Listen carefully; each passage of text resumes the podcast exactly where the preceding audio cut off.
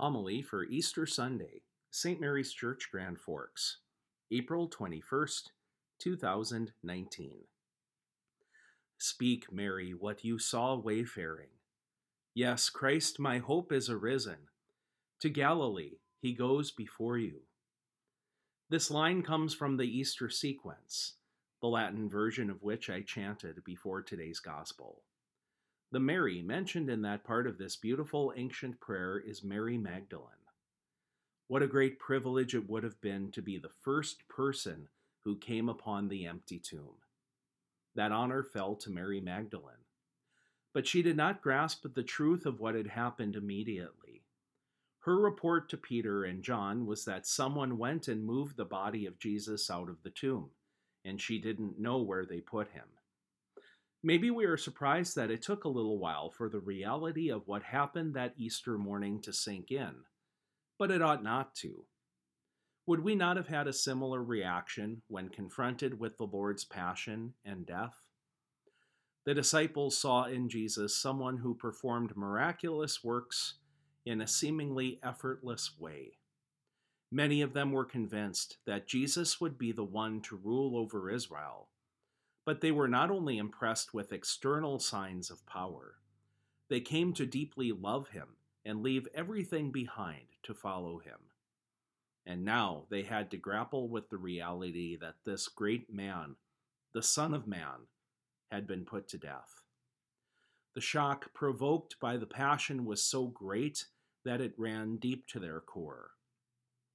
What we witness today is the news of Christ's resurrection starting to break through their stupor of sorrow and dawn on their minds. The Catechism of the Catholic Church explains it this way Far from showing us a community seized by a mystical exaltation, the Gospels present us with disciples demoralized and frightened. Even when faced with the reality of the risen Jesus, the disciples are still doubtful so impossible did the thing seem. This is the best way for me personally to understand why the church celebrates Easter not as a single day, but as a 50 day season. This moment right now is like sunrise. The first streaks of sunshine are stretching out from the horizon. We are invited to spend the upcoming days of the Easter season basking in the emerging light of a new day, as Christ is risen and victorious. Today's gospel reading shows us Peter and John running as fast as they can to the Lord's tomb to see it for themselves. They wonder why should the tomb be empty in the first place?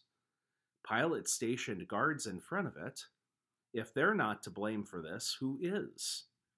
In what seems like a plain, straightforward accounting of the scene, St. John tells us something amazing. Upon entering the Lord's tomb, we are told that they saw the burial cloths there.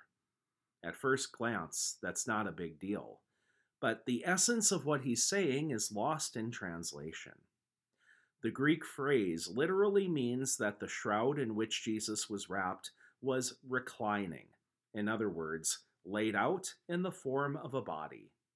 The headcloth was in another place, but the shroud was exactly where it had been when Jesus was first placed in the tomb. To understand this better, imagine that as you lay in bed, your body just evaporated. The blankets and covers are pulled up in a position as if you were still there, but you're not. That's what Peter and John saw. Jesus' shroud was wrapped and assembled as though he were still in it but he was not. This was the first sign Peter and John received. But the Lord Jesus appeared to them many times thereafter and ate with them to prove that what they were seeing was real. Christ's resurrection was not a return to earthly life, but something essentially different. In his risen body, Jesus passes from the state of death to another life beyond time and space. He can be present how and where he wills, which explains why there are occasions when his disciples do not recognize him right away. Of course, we do not view this phenomenon as spectators from a distance. This new and glorious life is ours to receive at the resurrection of the body. Our joy today lies in how thoroughly death is conquered, and how we have proof of this in Christ our Savior. The resurrection of Jesus is a historical event. The Catechism calls it a transcendent intervention of God Himself in creation and history.